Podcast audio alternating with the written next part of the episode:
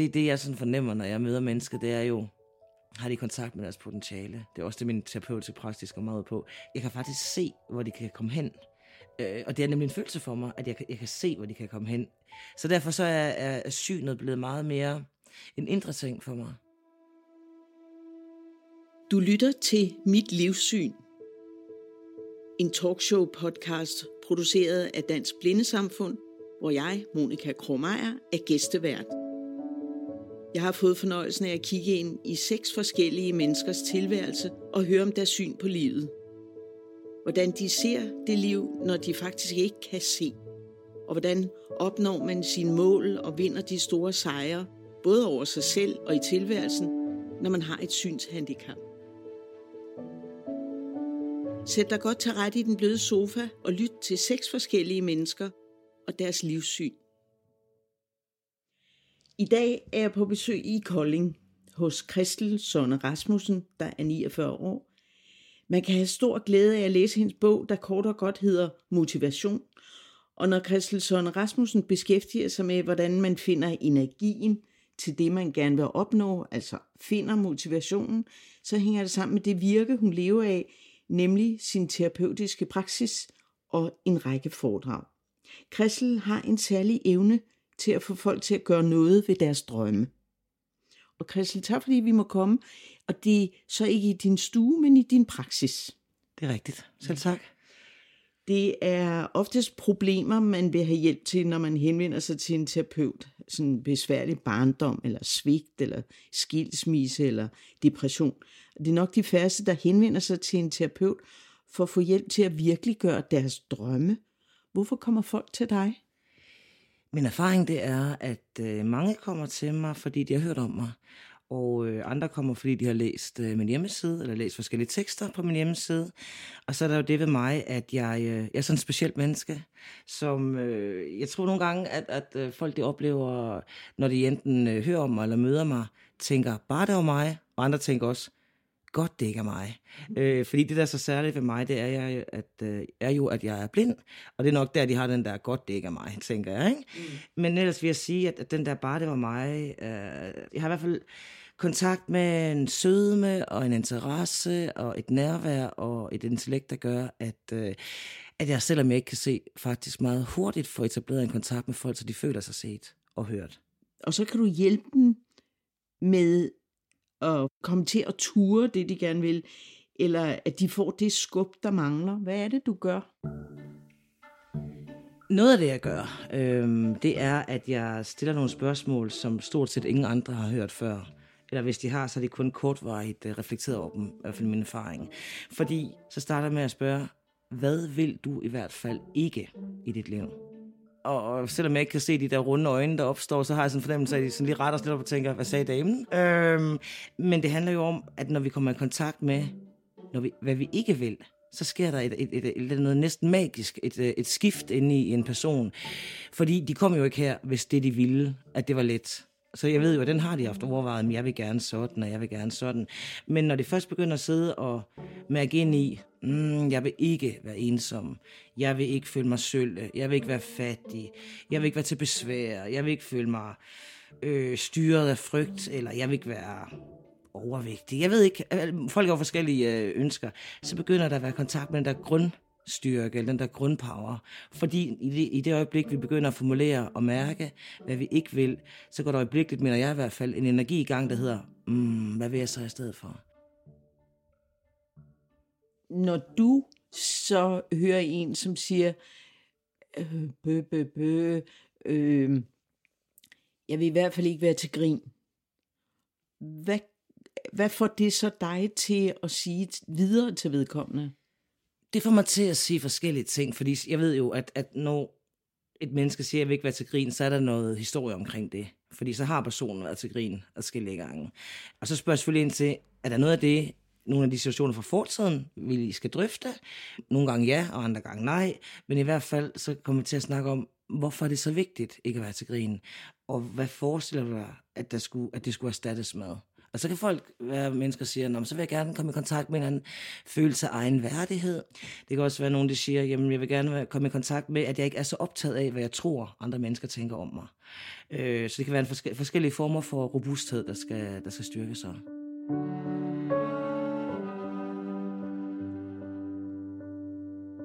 Og så snakker vi om, jamen, hvilke holdninger kan bære dig, og hvilke handlinger, handlinger kan bære dig. Og grunden til, at jeg altid går ind i holdninger og handlinger, det er, at, at mange kommer jo lidt med den der, men hvad skal jeg gøre? og jeg har så lidt prøvet at vi kan ikke bare hoppe ud i adfærd, fordi at... Øh, altså det, det er jo så, så, så nemt et eller andet sted. Jeg ved, hvordan det bliver lige her med en måneds tid, hvor det er januar igen. Så vil der være en del, der ringer til mig og siger, hej, jeg skal have en hurtig tid nu, fordi nu skal de smide nogle kilo.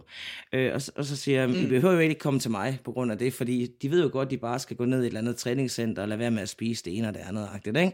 Men, men de mangler den attitude, der gør, at når de føler sig, hvad ved jeg, fristet eller træt af sig selv, eller grinagtigt gjort eller eller andet, at de så kan skifte, okay, det kan godt være, at jeg er til grin i nogle sammenhænge, men hvor er jeg ikke til grin?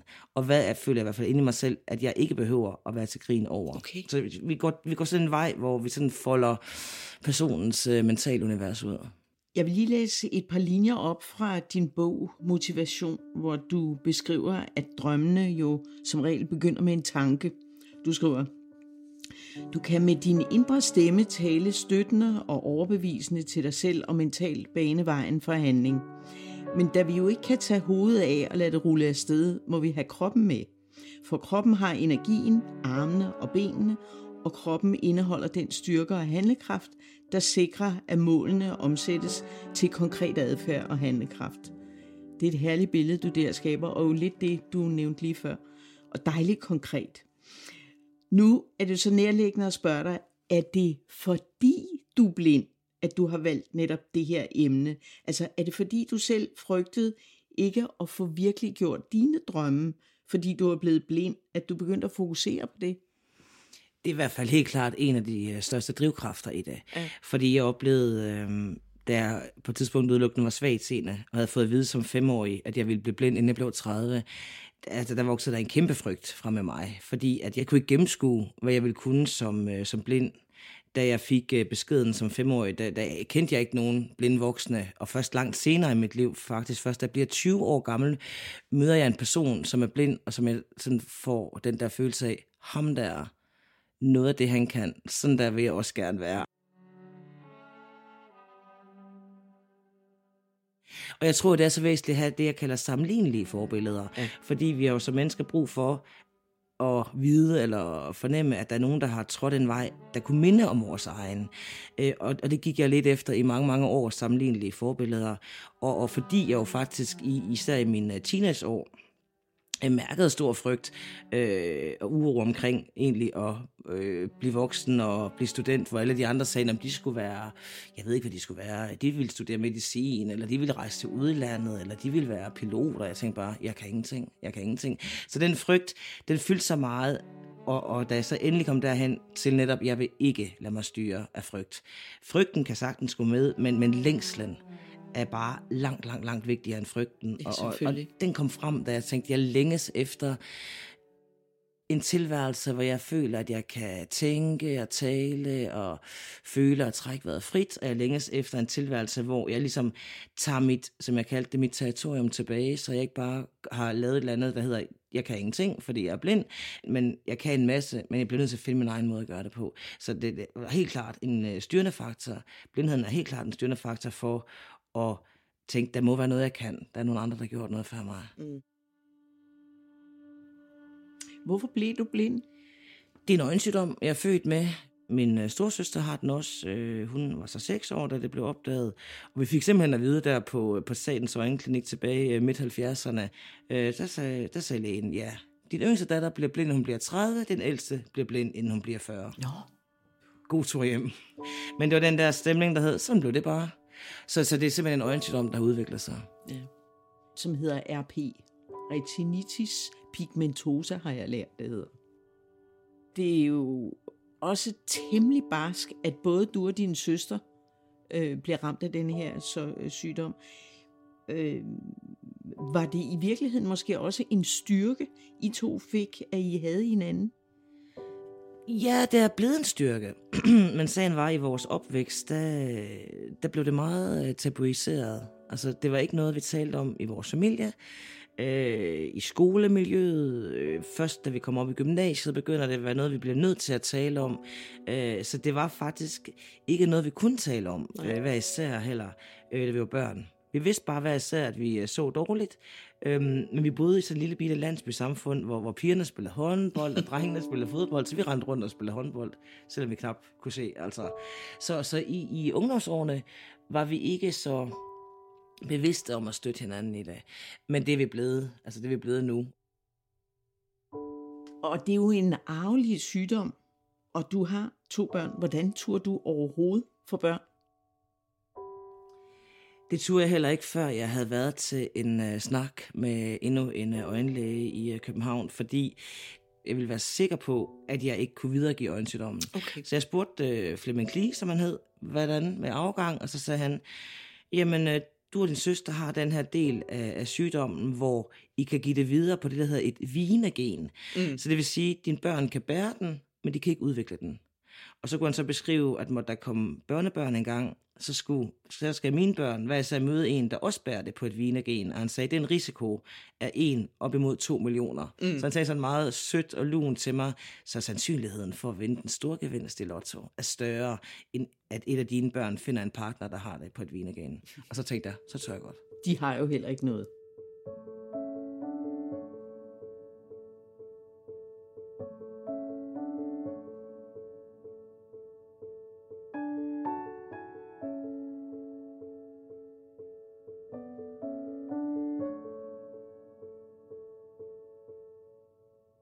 Hvordan var det for dig? Gik det hurtigt, eller gik det langsomt, det med, at du blev blind? Altså udgangspunktet var, at øh, jeg, jeg kunne se det, der svarer til 10 grader i synsfeltet. Og normalt set har 180 grader i synsfeltet. Og den måde, øh, jeg så på, og jeg troede jo, at det var normalen, indtil det blev opdaget, ikke? Det, øh, det tilsvarer at kigge igennem et køkkenrullerør. Øh, jeg har aldrig kunne se mere af gangen end det. Mm. Det kunne jeg så se temmelig klart. Øh, og det stod stille, kan man sige, indtil jeg, faktisk indtil jeg blev student. Og derefter begyndte det gradvist at blive mindre og mindre. Sådan, så kom det ind på en 5 kron størrelse, 2 kron størrelse, 1 kron størrelse. Og så blev det mere og mere sløret, fordi grå stær er en uh, følgesygdom. Så øh, de sidste år, der, der kunne jeg se det, der svarer til at kigge igennem en lille en krone, tror jeg bare, vi skal sige. Og så var det helt sløret, og jeg kunne kun se lys og øh, grundfarverne. Mange har troet, at, at, at den dag, jeg blev blind, som jeg faktisk blev, da jeg havde født øh, Helena, min øh, datter, som er det yngste af mine børn, mange troede, at det var det, der var det værste. Men for mig var det værste øh, den dag, at der var i 23, kan jeg huske, hvor jeg mistede mit læsesyn. Selvom det blev forstørret op i vildskab og hvide bogstaver på mørk baggrund, så der var 23, jeg kunne simpelthen ikke se bogstaver mere. Og det var, et kæmpe tab. Uh, det der med ikke at kunne læse et brev selv, eller det kan lyde øh, banalt, men øh, det ubladet nede hos frisøren, øh, det var, det var bare et dagligt tab, øh, ikke at kunne læse øh, trykskrift. Det forstår vi alle. Hvad gjorde det ved dig, at du stod der, nyfødt barn og helt blind? Altså et sted, så har jeg tit tænkt, det var en velsignelse, at jeg fik hende lige der. Agtigt, ikke? Fordi hvis jeg nu var blevet blind tre måneder før jeg fik hende, så tror jeg, at jeg havde været sådan tenderende deprimeret eller i kæmpe sorg. Men, men helt klart lykken over at få barnet var langt, langt større end, uh, end tabet øh, af synet. I lægelig forstand havde jeg været praktisk blind i overvis, kan man sige. Ja. Men det var, fordi man bruger bare den lille bitte lysrest til at tænke, at man kan da godt se lidt. jeg kunne ikke se en skid, jo. Øh, og jeg havde jo vendet mig lidt til det. Øh, så så jeg, jeg, synes, jeg synes ikke, det var så slemt. Altså, mm-hmm. jeg trak barnevognen efter mig og gik med stokken foran mig, og havde jo lært ruter og talt skridt, og jeg kendte den børnehave, som hun senere skulle i fra, fra min søn, der jo gik. Altså, jeg, jeg synes ikke, det var så slemt. Du står så der og, og klarer den på den led, men det må være et kæmpe chok, fordi jeg mener, mange vil jo give op. Ja. Øh, hvordan, hvordan klarede du dig igennem? Altså det, der er en enormt interessant historie, det var, at øh, da jeg mødte min mand, som var sen af øh, Henrik, øh, der, der havde jeg simpelthen så lavt selvværd. Jeg sagde til ham, han blev enormt forelsket af mig. Jeg sagde, du, du skal ikke forelske af mig, fordi jeg blev blind engang. Og så sagde han sådan helt tørt, jamen jeg er opvokset i Hellerup, sagde han. Og jeg har set blinde, altså der er blindeinstitutter, ikke? Jeg har set blinde hele min barndom. Det betyder ikke skid, sagde han så bare. det skulle så nærme mig og tro på det der. Kan det virkelig passe -agtigt?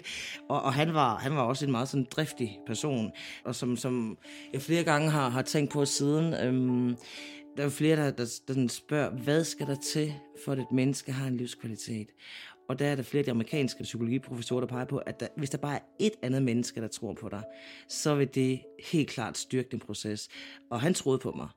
Godt bakket op af din mand. Det er meget smukt, ja. det du beskriver Ja. her. Du har arbejdet i døgninstitutioner for stofmisbrugere inden det her. Og det fik mig til at tænke på, stofmisbrugere, de vil jo sælge deres egen bedstemor for at få det næste fix. Så alle knep gælder, og du kunne jo ikke se, om de lavede numre med dig bag din ryg, eller foran dit ansigt. Hvordan taklede du egentlig det?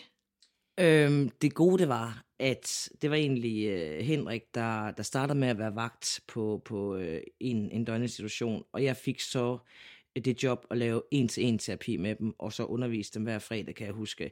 Fordi jeg skulle ikke ind i den der med at øh, altså, øh, give dem øh, programmer, som jeg så skulle overvåge eller et eller andet, fordi så ville de nemlig have snydt mig. Det er der ingen tvivl om. Mm. Øhm, men fordi, at jeg jo faktisk fik den der rigtig gode kontakt øh, med dem en til en, så, øhm, så fik jeg jo meget ros fra dem, og sagde igen den der, vi har aldrig snakket så godt med nogen som med dig. Det er simpelthen, jeg hører det jo ugentligt, og det, det startede de med at sige til mig. Øhm, jeg gjorde det ikke i så lang tid, for det var, jeg synes, det var benhårdt. Og jeg tror, at det var så benhårdt for mig, fordi at... Øh, fordi jeg har sådan en fornemmelsesapparat. Altså, jeg, jeg, jeg, jeg oplever jo, at når, når en sans som synet forsvinder, så begynder selvfølgelig høresans, men også en følesans, sådan en fornemmelsesans, den intuitive sans, man kan kalde den det, hukommelse, alt muligt, det bliver bare sådan ekstremt opgraderet. Så jeg fornemmede jo ekstremt mange stemninger, når jeg sidder og talt, måske seks gange om dagen, en halvanden time med hver af de her unge mennesker.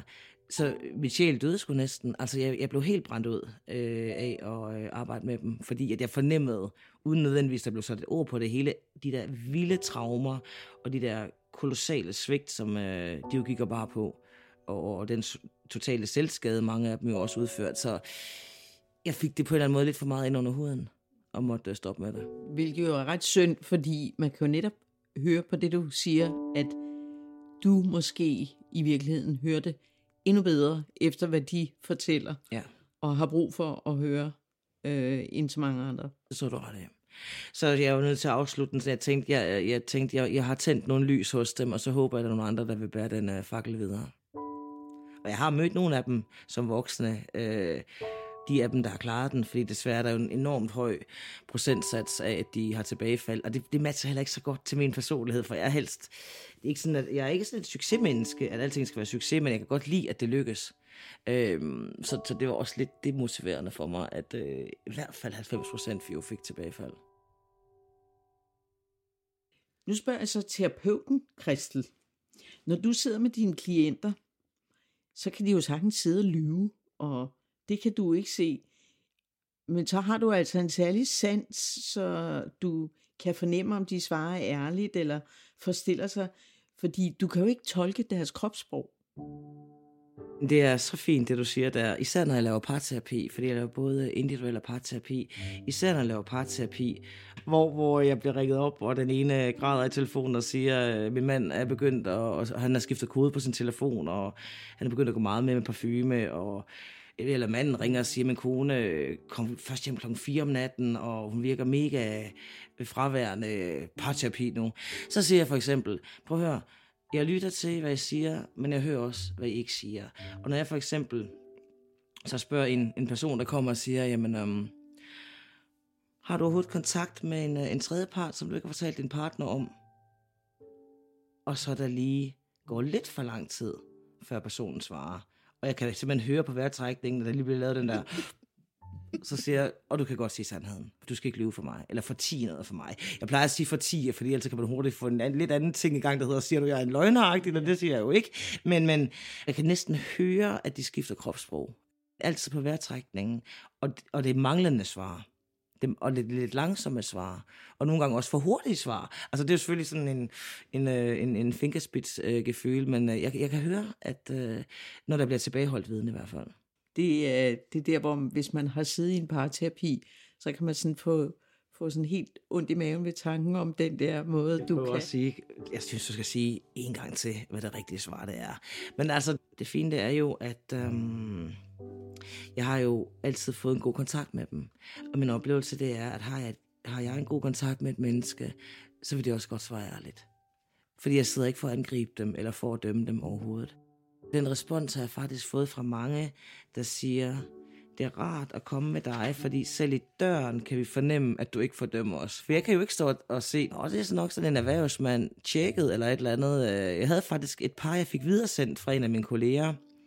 Hun sagde, at det var et par, hun havde ikke kunne få ordentlig kontakt med, så ville jeg gerne overtage dem, det var fint.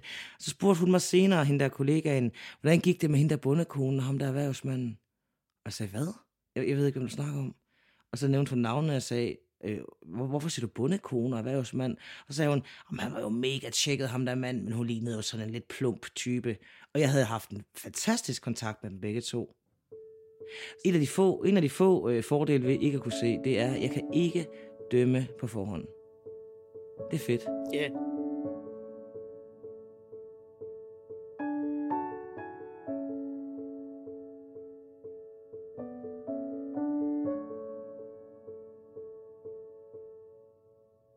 Mm, hvad mangler vi, der ser og spørger blinde og svagsynet om? Mm, et af de spørgsmål, jeg meget sjældent får stillet, som kunne være rigtig nice at få stillet, det er, ønsker du, at jeg beskriver det her for dig? Jeg oplever, at når for eksempel jeg møder mennesker, altså på højskole et par gange om året, et par uger i gangen, øh, så, så begynder folk sådan at beskrive, jeg ser sådan og sådan ud, og vil du røre mig i ansigtet? Og nej, siger jeg så, nej, jeg vil ikke røre dig i ansigtet. Og hvis vi sidder et eller andet sted, nej, var det smuk natur, nu skal du høre. Men nogle gange er det ikke interessant for mig altid at høre hvordan mennesker ser ud. Fordi jeg har jo dannet mig, ikke, jeg har ikke dannet mig et indre billede, men jeg har dannet mig en indre fornemmelse af den person, og så er det faktisk totalt irrelevant for mig, om de er blonde eller er korthåret, det siger mig jo intet. Øhm, og for et par år siden, der kørte jeg til, ud til en eller anden sø med en af mine venner, og så sagde han, himlen er så flot blå i dag. Og det kan jeg bare huske, at jeg sagde til ham, jeg havde glemt, at himlen kunne have en farve. Men det der spørgsmål, har du lyst til, at jeg beskriver det her for dig? Det synes jeg kunne være mega fint spørgsmål. Og et andet spørgsmål kunne også være, har du brug for hjælp til noget her? Det vil også være dejligt at få vide nogle gange. Især i trafikken. Nogle de kommer jo og griber fat i min arm, og det, det er sådan lidt, lidt utrygt, kan man godt sige.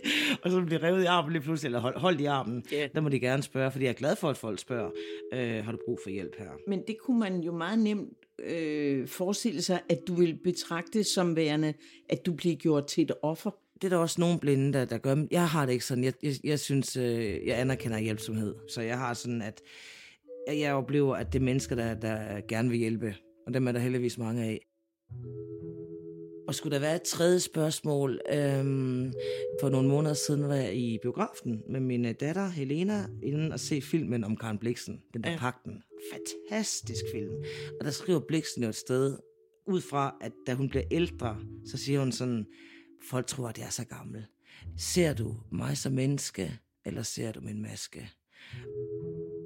Og selvfølgelig kan folk ikke gå rundt og sige, og sige, øh, ser du min maske, eller ser du mig som menneske? Men jeg kunne godt ønske mig, at mennesker i højere grad havde den der, okay, det er ret tydeligt, den dame der, hun er blind, fordi hun har både førhund og hvid stok, og reagerer overhovedet ikke på, på øh, vink eller noget som helst. Så, øh, men det kunne være fedt, hvis de i deres eget hoved stillede sig selv spørgsmålet, er hun et menneske, er det det, vi vil forholde os til, eller er det hendes i situationstegn maske, vi vil forholde os til? Den er noteret.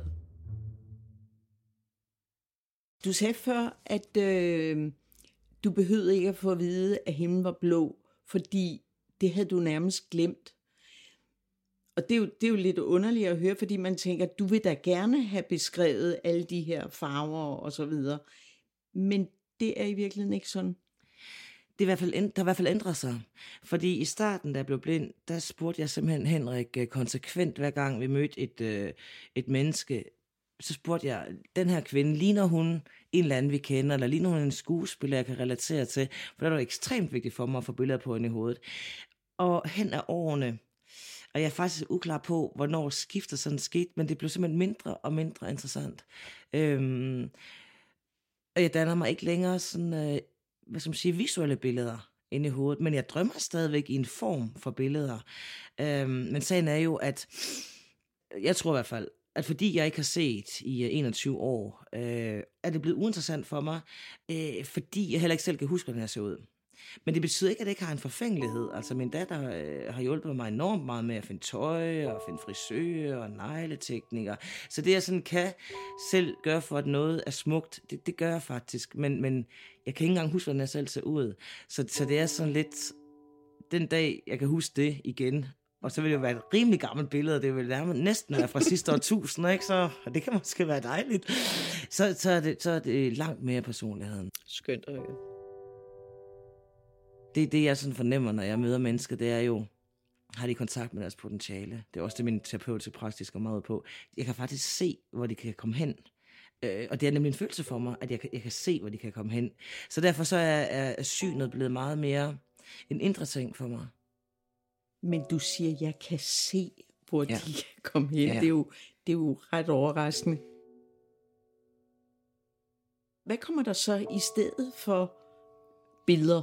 Der kommer jo et, et ønske om at høre ord, kan man sige. Ikke? Og, øh, og det der for, med at fornemme, at der, at der er kongruens øh, imellem det, de siger, og, og den måde, de lyder på. Jeg kan jo høre det her med, hvis et menneske forestiller sig, og jeg bliver egentlig altid lidt bedrøvet, når jeg kan mærke, at menneske ikke, ikke kan finde ud af at være autentisk. Øh, for jeg tænker, åh, der går jo lige nu gode kræfter til spil, eller der er personlighed, der ligger og venter, ikke? Eller liv, der ligger og venter på at øh, blive foldet ud og blive levet. Og jo flere ord et menneske selv øh, kan sætte på, jo mere begynder de også at eje deres drøm. Det var et klogt ord, du lige fik sagt der.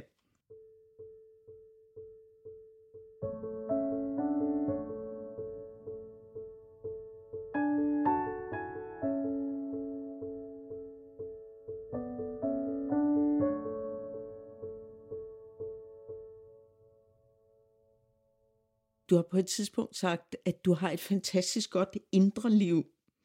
Øhm, og det må du jo i den grad have haft brug for, fordi din mand døde, og du skulle pludselig klare det hele selv. Ja. Øh, mit indre liv øh, blev udviklet øh, mange år tidligere, og meget igennem litteraturen.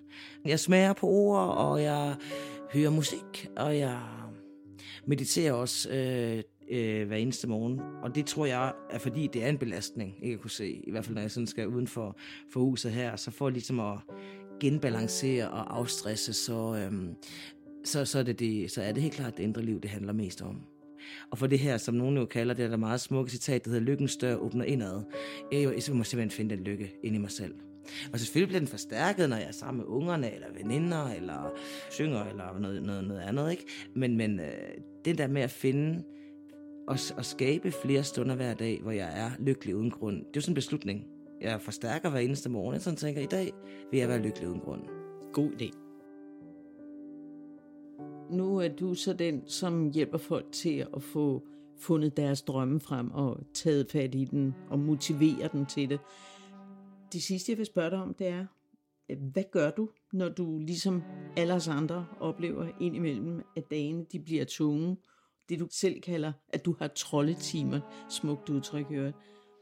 Hvordan øh, hiver du dig selv op?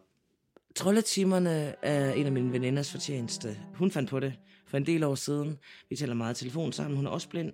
Og øhm, vi lavede sådan en aftale, der hed, at, at når vi har eller havde, en gang hed det trolledage, og nu er vi jo nede på timer. Øhm, så havde vi den der, der hedder, jamen øh, vi sender lige en sms, hvor vi skriver SOS. Og så, det var signalet til den anden, der hed, øh, ring så hurtigt du kan, og så skal jeg bare brokke mig og sige, det er uretfærdigt, og stakkels mig, og jeg magter ikke se mennesker, og jeg kan ikke finde vej, og jeg har slået mig. Vi skulle bare brokke sig helt åndssvagt, ikke? Og den anden skulle bare sidde og sige, nå, og hold da op, og ja, ej, det er også træls, ej, hvor dumt, og mm. Og så var det ligesom ude, ikke? Og så kunne man så begynde at tale almindelige ting igen. Det, det har vi faktisk stadigvæk med hinanden så gør jeg også det, at jeg jo har den her indre, øh, jeg har en stor indre styrke mentalt, og jeg har sådan et billede, der hedder, at hvis man skulle se det sådan her, at man kunne sige, at hvis man nu var gartner, og fik sin vandkande fyldt med vand, og blev stillet spørgsmålet, hvad vil du helst? Vil du helst vande ukrudtet, eller vil du helst vande blomsterne? Så skal enhver gartner jo sige, at de vil vande blomsterne, ikke? Men, men, men da jeg hørte det udtryk, der fik jeg sådan et, det der billede, der hed, okay, der er ukrudtstanker, det kan også være, der er blomstertanker, så er der også en hel masse græsplænetanker, ikke?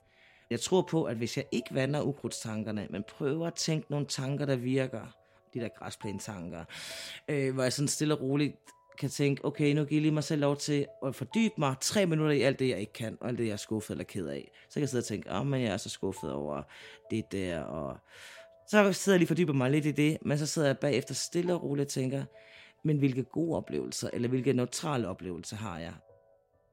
Når jeg så får flyttet og sagt, prøv her, hvad vil jeg lige nu? Vil jeg helst være svag, eller vil jeg helst være stærkere? Nå, så vil jeg helst være stærkere. Og når jeg tænker på det i to minutter, så kan jeg ikke falde ned i den der grøft længere. Så har jeg flyttet mit eget indre fundament. Og så gør jeg selvfølgelig et andet, der er rart. Øh, sidder lidt med hunden, eller hører noget musik, eller drikker noget kaffe, eller gør et eller andet, der er nice. Så er jeg lidt videre igen. Christel, det er vidunderligt. Det var super godt. Tusind tak. Har lyttet til Mit Livssyn.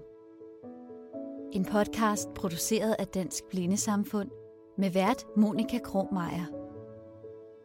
Lydpol stod for mix og klip. I redaktionen sad Mikkel Løfgren Rod og mig, Sofie Mongård. Husk at abonnere på podcasten i din foretrukne podcast-app og følg vores Facebook-side. Du kan også finde podcasten på blind.dk-podcast. Vi lyttes ved.